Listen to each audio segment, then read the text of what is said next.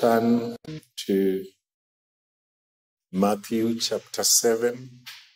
We continue with this series through the Sermon on the Mount. And now we come to the final chapter, Matthew 7. And I will read verse 1 to 6 and then preach from verse 1 to 5. This is God's word. Judge not, that you be not judged. For with the judgment you pronounce, you will be judged. And with the measure you use, it will be measured to you. Why do you see the speck that is in your brother's eye, but do not notice the log that is in your own eye? Or how can you say to your brother, let me take the speck out of your eye, when there is the log in your own eye? You hypocrite, first take the log out of your own eye, and then you will see clearly to take the speck out of your brother's eye. Do not give dogs what is holy, and do not throw your pearls before pigs, lest they trample them underfoot and turn to attack you. Thus far, the reading of the scriptures. Let us please pray. All of us, O Lord, are grass, and in our glory we are like the flowers of the field. There is no way we would have a self-righteousness that allows us to have access with you as we do have right now. There is nothing on our part that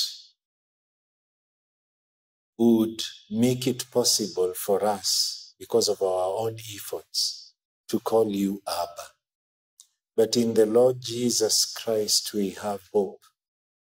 The hope and assurance of hope that he who has begun the good work in us is faithful to bring it to accomplishment.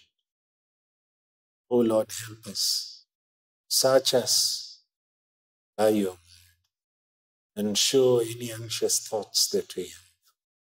Lead us, O Lord, into the paths to everlasting life.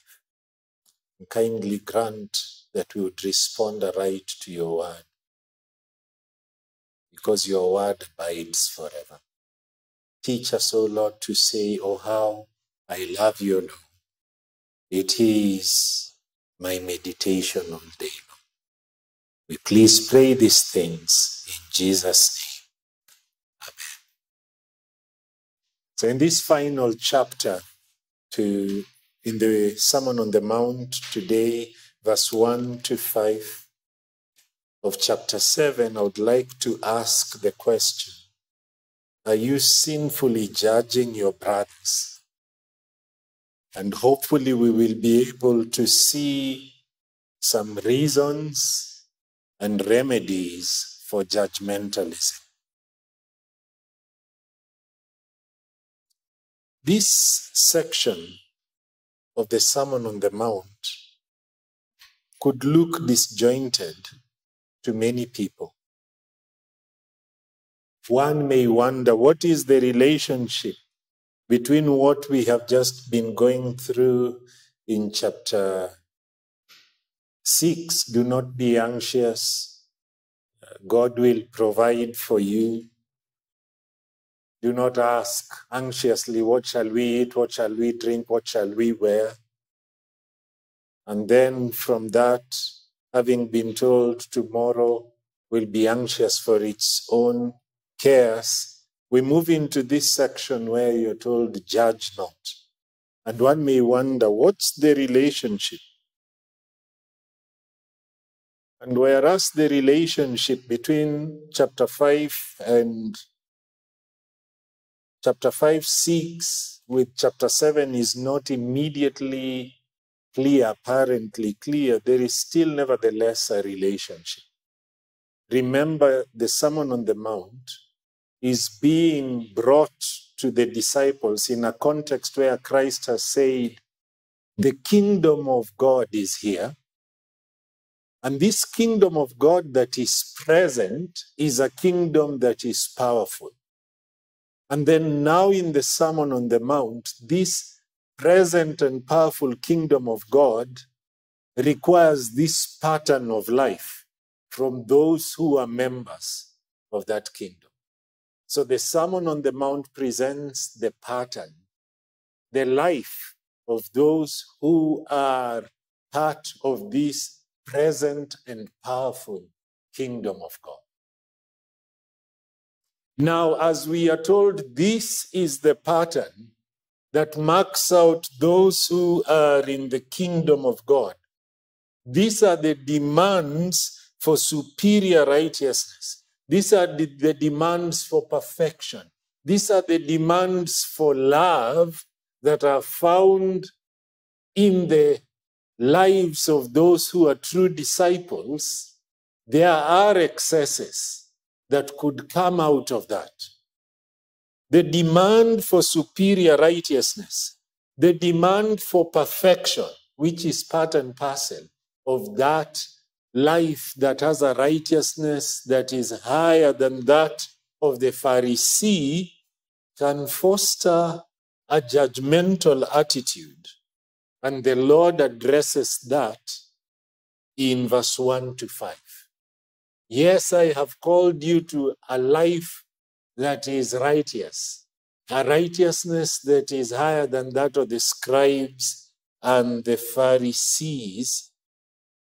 In Matthew 5:20, for I tell you, unless your righteousness exceeds that of the scribes and the Pharisees, you will never enter the kingdom of heaven. Yes, the Lord has called you to that. But that call to a superior righteousness and perfection must not foster a judgmental attitude in your heart. Verse 1 to 5 of chapter 7 will address that. But then verse 6 also will address something else. While demands of love from you are very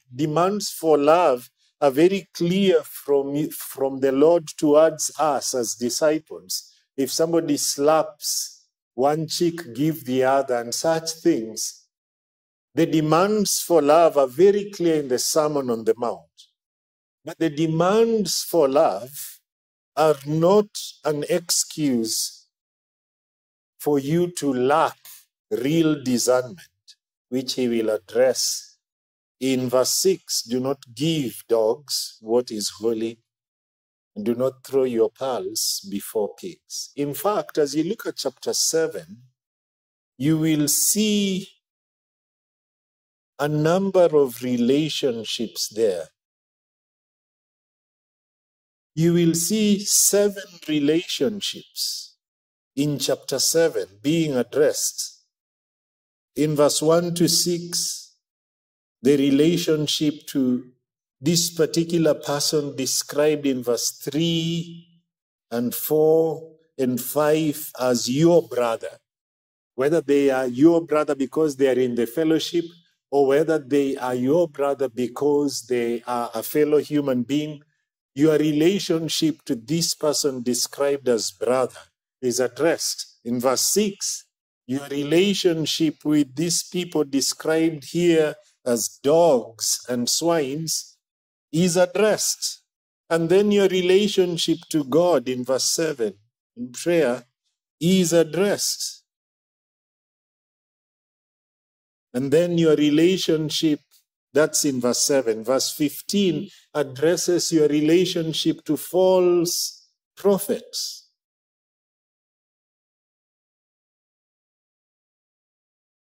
And then verse 28 would address our relationship with the Lord Jesus Christ in his authority as our lawgiver. In fact, there's a relationship also addressed there in the Golden Rule that touches on your relationship with all humanity. We are there in verse 12 So whatever you wish that others should do to you, do also to them, for this is the law and the prophet. So there is progression here, not very clear, but I think we can be able to see that the Lord here is protecting us from a judgmental attitude that could sprout out of that call to a righteousness, a superior righteousness, and perfection. And the Lord Jesus Christ prohibits judgmentalism. And this prohibition should not be taken as prohibiting all judging or prohibiting discernment of what is right or wrong. This is not a command that is telling you suspend your critical faculties. This section does not stop, does not preclude, does not prevent the exercising of moral judgment or your critical faculties, or even urge you to become blind to important issues. These words of Christ do not contain an absolute prohibition against judging, because there are those who have taken this to mean that, particularly when it comes to sexual conduct. That is the one commandment where this is really misused. You will hear people say, do not judge me, when it comes to their sexual conduct. But these very people would never say it is wrong to judge somebody who has broken into a bank and robbed it. These very people would never say it is wrong to judge a murderer. They would not say, don't judge me, when dealing with their perspectives on those other commandments. The Lord here is curing a disease which is natural to all of us. We have a tendency to flatter ourselves and then severely disapprove, denounce, or censure others. We have a tendency to look at our own sins using a telescope, in fact, using the wrong side of the telescope. But we have a tendency to look at the sins of others with a microscope. And the Lord is curing us of that inclination that we sadly all struggle with. There are some very sad vices that are enjoined, that hang upon that tendency we have to flatter ourselves while denouncing others. We find it enjoyable to inquire, desirable to inquire into other people's faults. And we acknowledge so quickly how such faults are intolerable evils. And as we do that, we are usually very busy overlooking our own vices and being very harsh with our brothers. Judgmentalism is a thing that the Lord is addressing here. And I have 3 points. I would like to very briefly state them and go through them. Why do we see sinful judgmentalism? What are some of the reasons? I propose 3 from this section between verse 1 to 5. One of the reasons is we do not truly see ourselves as we ought to see ourselves in God's presence. A failure to see yourself clearly, before God, will bring about a judgmental attitude. And we must see If we are going to avoid sinful judgmentalism, we must see God's holiness and we must see God's commandments. Verse 1 and 2 says, "Judge not, that you be not judged. For with the judgment that you pronounce, you will be judged, and with the measure you use, it will be measured to you." Judge not, and judge not there is in the present tense. It's an imperative in the present tense, and one wonders, what are the implications of the use of a present tense negative command?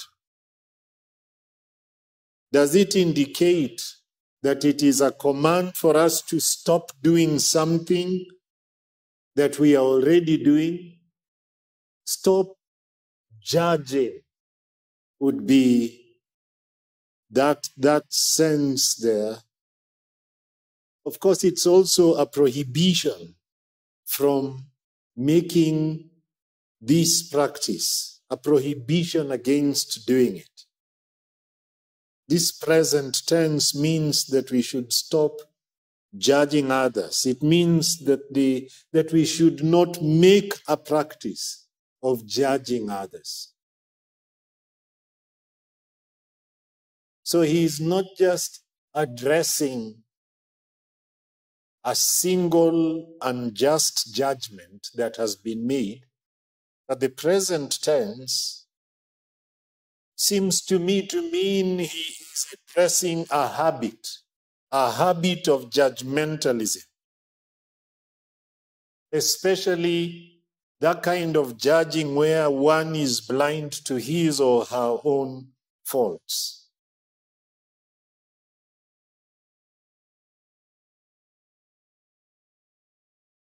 He says, "Judge not, that you be not judged."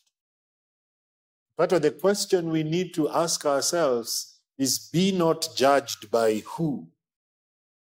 Who is going to judge here? Who would judge the person who is judgmental? Who would be the one who would judge this person who is censorious? Who would be the person who would judge this person who has this habit of judgmentalism? The answer is, God is the one who will judge such a person. Jesus here is not telling you, I'm giving you this command in order to protect you from the danger of reciprocal criticism. He is not telling you this commandment is to protect you from others criticizing you. That's not the primary thing. The negative, the passive sense in which you'd be judged, has a way it indicates that it is God who will judge the judgmental person. And he is saying in verse 2, in the way you judge, you will be judged. You will be treated as you treat others. And who will treat you thus? God will be as hard on you as you are on others. God will judge you with the same severity with which you judge others. And this is the first reason for not judging. He is saying by judgmentalism, you set the standard of your own judgment.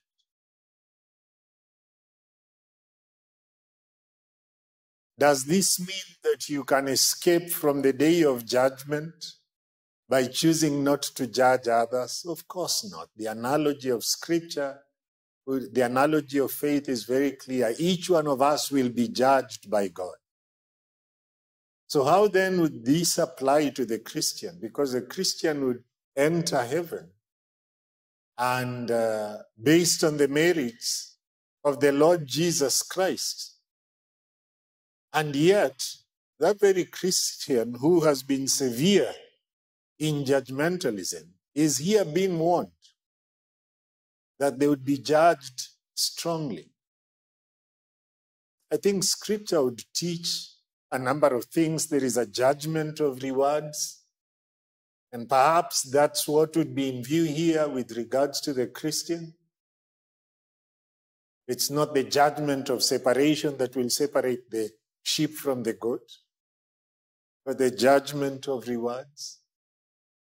It is accountability. James 3:1 is very clear. Few of us should be teachers, because the teacher would be judged more strictly. By judging others, we say we are an authority. We have understood the law. Therefore, we have no excuse. Is it Romans 2? You who judge, do you yet steal? We are of no excuse. Us who teach, do not steal, will we steal? There is no excuse. And I think we need here to realize that the judgmental person does not see themselves clearly. They do not see themselves as standing in the presence of God, because God is the ultimate judge. And the God who is the ultimate judge is going to hold us up to the standard that we have held up others to. And he is going to demand that we live a life of holiness, just as we do demand that of others. And where we have unfairly been critical of others, where we have been censorious, where we have sort of put people down based on standards that, as we will see in a short while, are wrongly prioritized and unfair, he tells us we need to ask ourselves, if God treated you the way you're treating others with regards to holding them up to a high standard. In fact, maybe let me put it this way, holding them up unfairly to a high standard. Would you stand? As we will see in a short while, judging is not the wrong thing, because verse 6 surely demands that we judge. Verse 6 demands that we are able to distinguish between those who are described there in verse 6 as dogs and swine, and those who are not. Surely verse 15, beware of false prophets who come to you in sheep's clothing, demands that we are alert and are able to distinguish between those who are true prophets and those who are false prophets. And as you will see, verse 5 actually does not say it is wrong for you to correct your brother. It actually will require you to correct your brother. It will require you to more than just see the speck. Verse 5 will require you to conduct this very delicate task of removing the speck from your brother's eye. Matthew chapter 18, verse 15 requires this, that you judge. It says, if your brother sins against you, go and tell him his fault between you and him alone. If he listens to you, you have gained your brother. So this is not a call to dispense with all forms of judging, but it is a call for us to realize that we are finite. And whereas we are dealing with other human beings, we need to remember we are finite and there is the infinite God. and we will stand before him. And we also need to remember we are fallible. We are sinful. And we will stand before the thrice holy God, who will demand from us a life of holiness.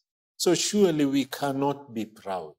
We cannot be chest-thumping as we are dealing with others, as if we have dotted all the I's and crossed all the T's ourselves. We must judge, but judgmentalism is not allowed.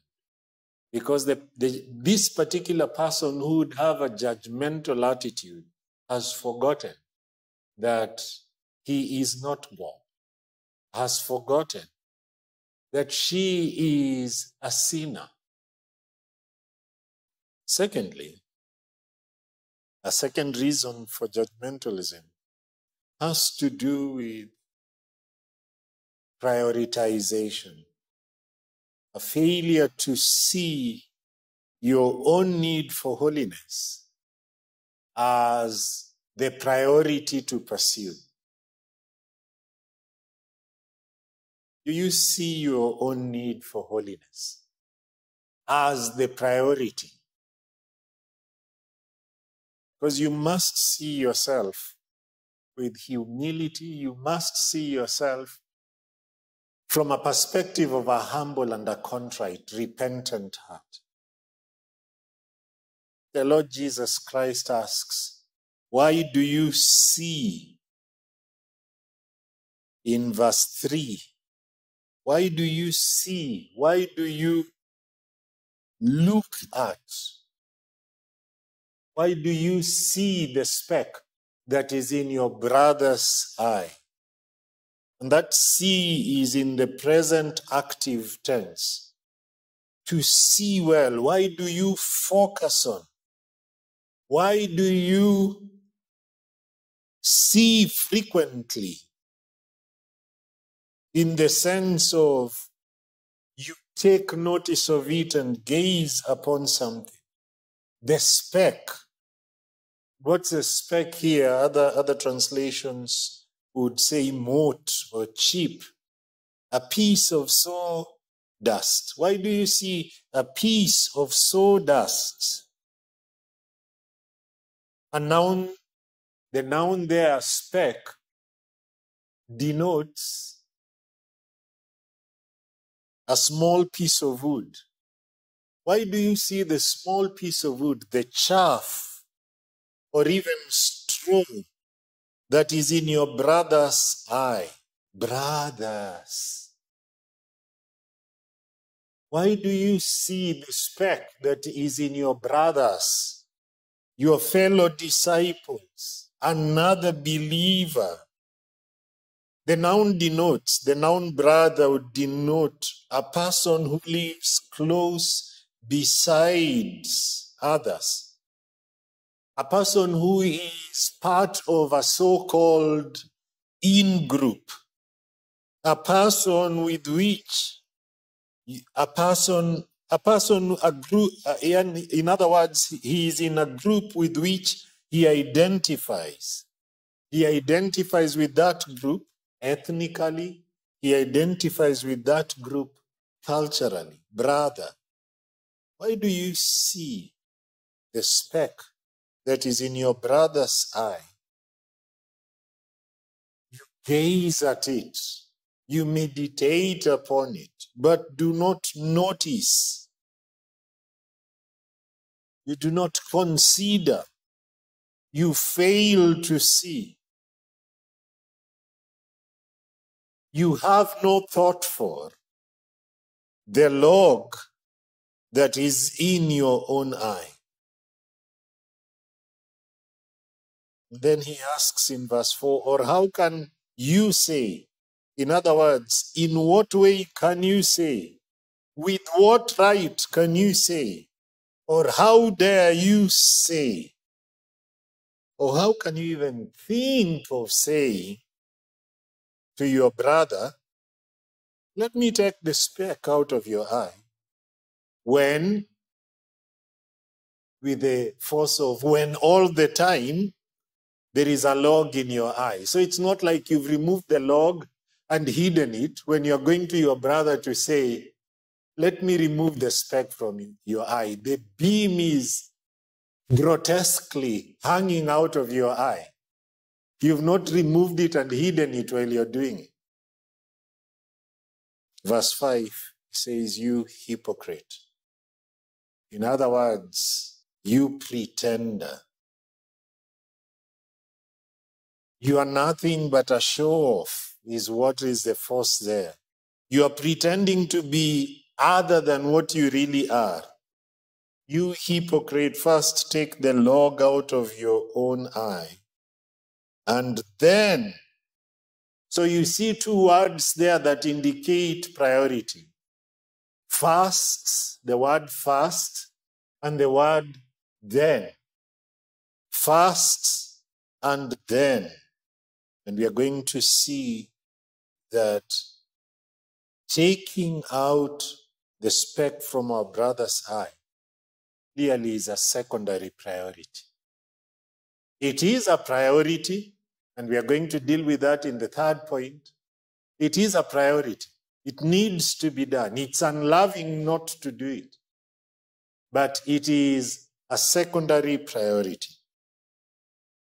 The Lord is saying, see that your own need for holiness is the priority. You must, is the first thing to pursue. You must see yourself with humility.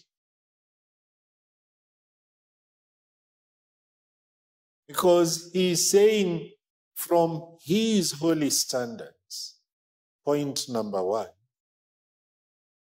the thing that you see in your brother's eye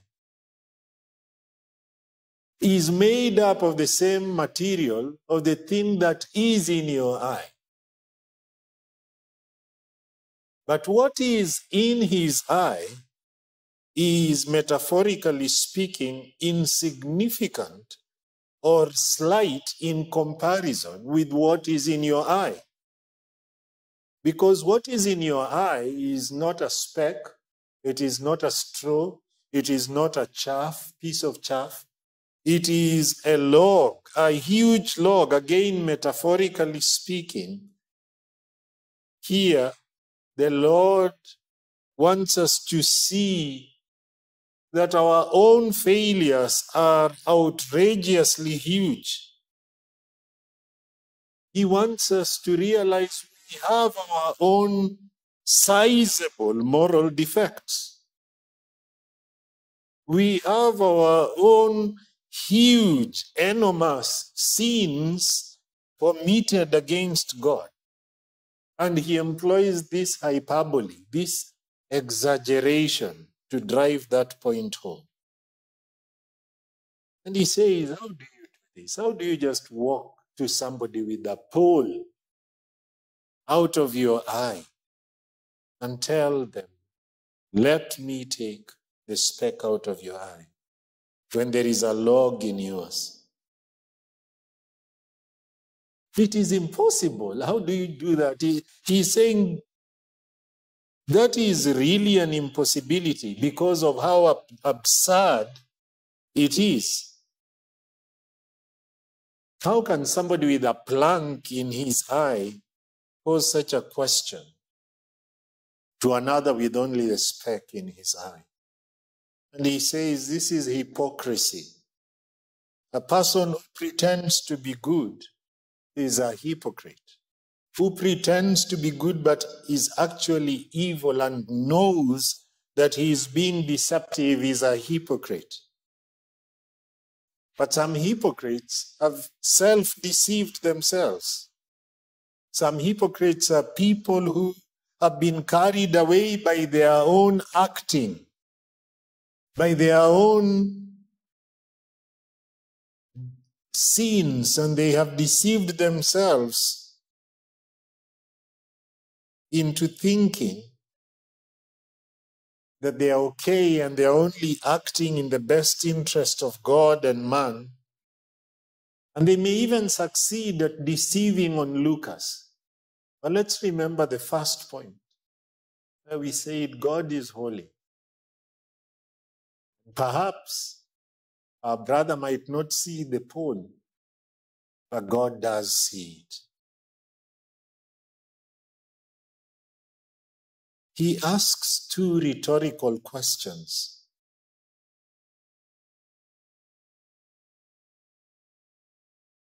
How can you do this? Why do you see the speck in your brother's eye, but do not notice the log in your eye?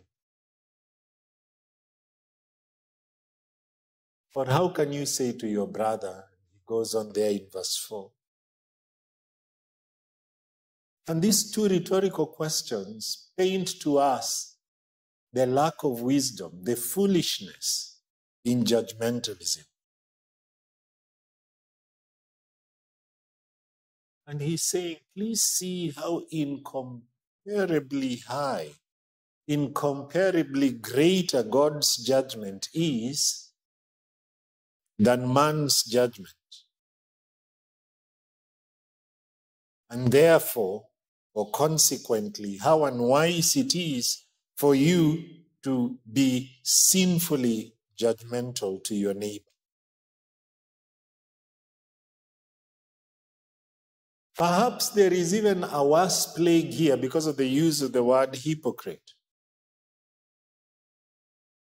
There are those who think that when they condemn others, then they acquire the liberty to continue sinning. And they condemn others, and one day the fruit of their sin is made public. And we are always so shocked. Let us be humble. Let us realize that our own need for holiness is a very high priority. Because while we are too quick at discerning the faults of others,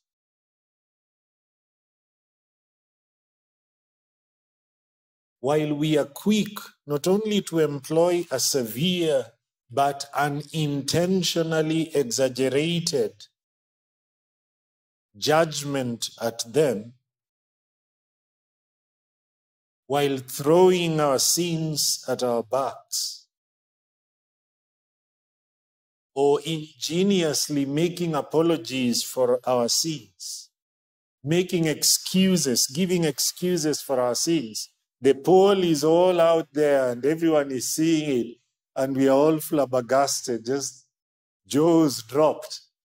And we convincingly excuse the reason why the pole is out of our eye, and we find a way of encouraging the chap with the speck in their eye to put to the back burner the fact that there is a pole out of our eye. We may be ingenious in such ways, but the Lord is saying this is a very gross offense. We must realize that we need to be holy ourselves. We must pursue our holiness with humility and with contrite hearts. The third reason why there is sinful judgmentalism in the brotherhood is because we do not see the sins of others with biblical purposefulness.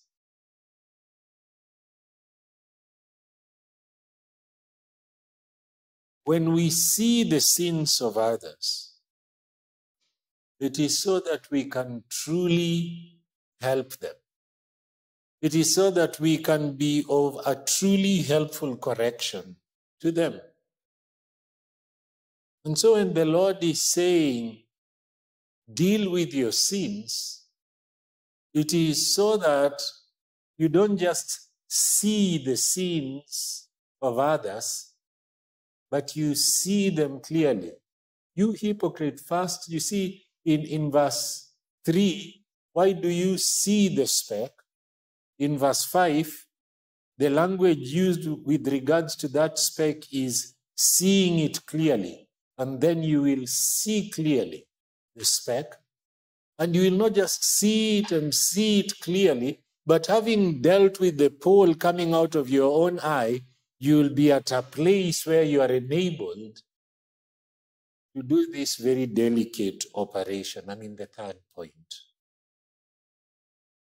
You hypocrite, first take out the log, first take the log out of your own eye, and then you will see clearly to take the speck out of your brother's eye.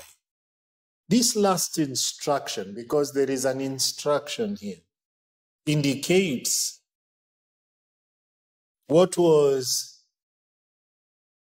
the primary fault in this judgmental person. The Lord's intention was not to forbid mutual discipline in which a brother would be restored in a spirit of gentleness. This addition, in fact, encourages both self-discipline, remove the speck, remove the pole, remove the log out of your own eye, self-discipline. And it also encourages mutual discipline. Help others who have this problem. After you have remedied your own shortcomings, you may then, in turn, be of help to others with regards to their shortcomings.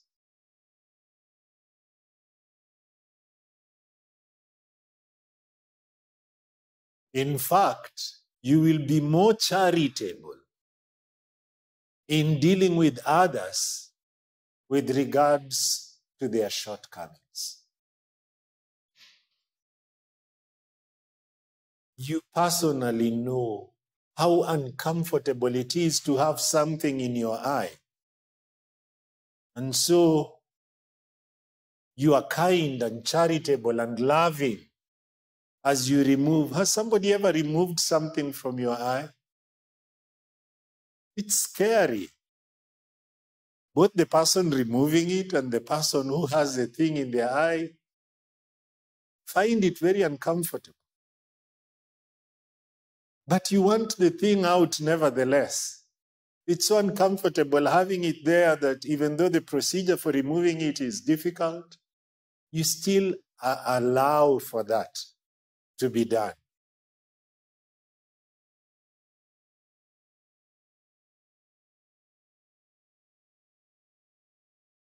And the person who has previously dealt with a whole log out of their own eye, because they saw the standard of God's holiness in point 1. And whereas you guys might not be seeing it as the log that it is, I know that from God's perspective, this seemingly this thing that has been made of the same material in your eye is ugly before God's sight, and because of His holiness I've dealt with it. When I am in that place, then my inclination would be very charitable. The Lord does not just stop at telling us, then you will see the speck in your brother's eye clearly. He says, go beyond that.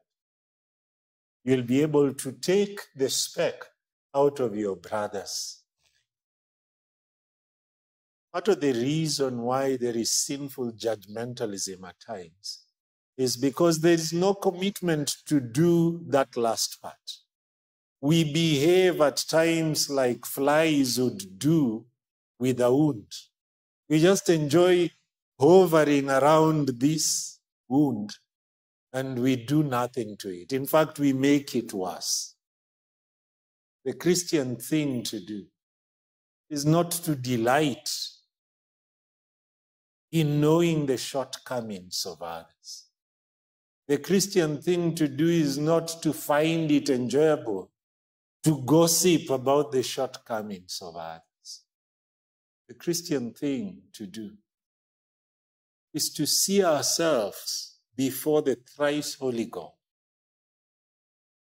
to see our own sinfulness, to plead with the Lord for our own sanctification. And having seen the speck in someone else's eye,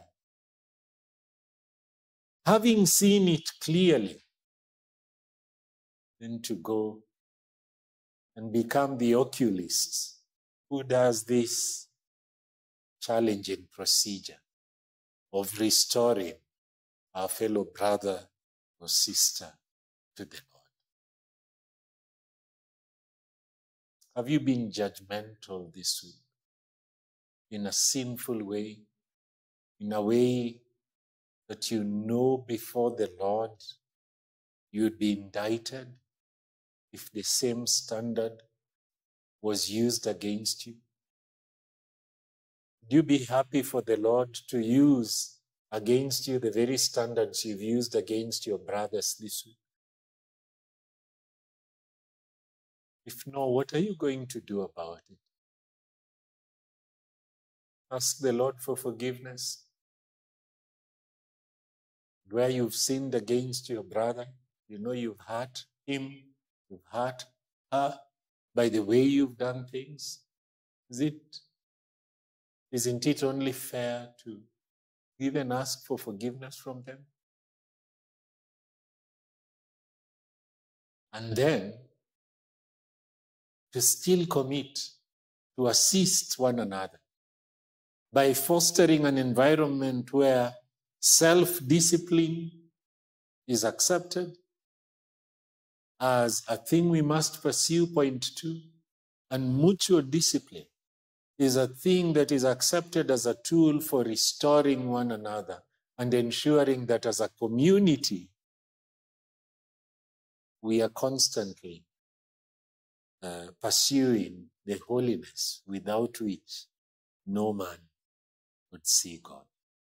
May the Lord help us in our pursuit of a righteousness that exceeds that of the scribes and the Pharisees, not to fall off the horse on the side of sinfully judging our brothers, on the side of taking the insignificant things in the fellowship and making them the major things. He spanked the child with his hand and not with the spanking implement. You know, sometimes those kind of things are so magnified. He drives a very new car, showing himself to be worldly. Or he drives a very beat car. He's not giving a good example. He has more than 5 children. He is being careless.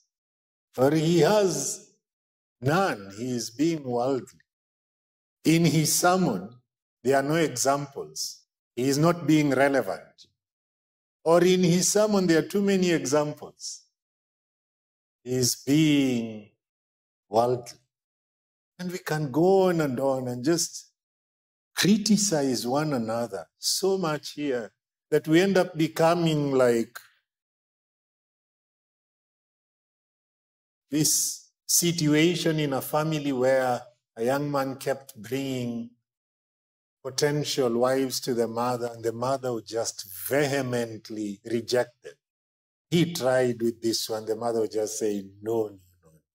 It was impossible for the mother to find anything to appreciate in the girls who would be brought to him by the son, and this man was now exasperated, and his friend told him, this is what I would suggest you go do. Go look for a girl that is exactly like your mother. And he looked, and he looked, and he looked, and he looked, and he looked, and finally he gets one and brings him to the mother. And after a few weeks, the friend is eager to hear, how did it go when you took the girl to your mom? And he says, my mom really liked her, but my dad could not stand her. And so we can live a life here that we just negatively criticizing one another, not showing biblical love, not correcting one another with tears. When you're correcting one another, when we are correcting one another, it ought to be in the language of Paul. He did not cease to warn the Ephesians day and night with tears. Yes, warning, but compassionately warning one another. So let us avoid these reasons for judgmentalism. Let's embrace those three suggested cures. I've used must as a way of saying, I want this to be a matter of conscience for you. Don't be indifferent about it. You must accurately see God's holiness and his commands. You must see yourself with humility and contrition. You must see yourself. The last point is, you must see your brothers with a truly helpful correction. Sorry for that mistake there. Helpful correction. And I use must intentionally. The Lord is here protecting us from something we don't want to have happening to us. If God treated us as we have treated others in sinful judgmentalism, who would stand? None of us would.